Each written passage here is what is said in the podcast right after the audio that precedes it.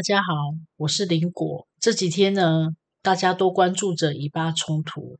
那先前呢，我有提到过台湾市集的产生，就是跟未来的战争粮食荒应运而生的。这个案子呢，它是以民生经济为基础的概念呢去规划。那再加上呢，原住民。Boundless 的性质呢，我相信呢，原住民呢能够在国际上呢能够贡献更多的心力，请大家要支持无党籍林国，谢谢。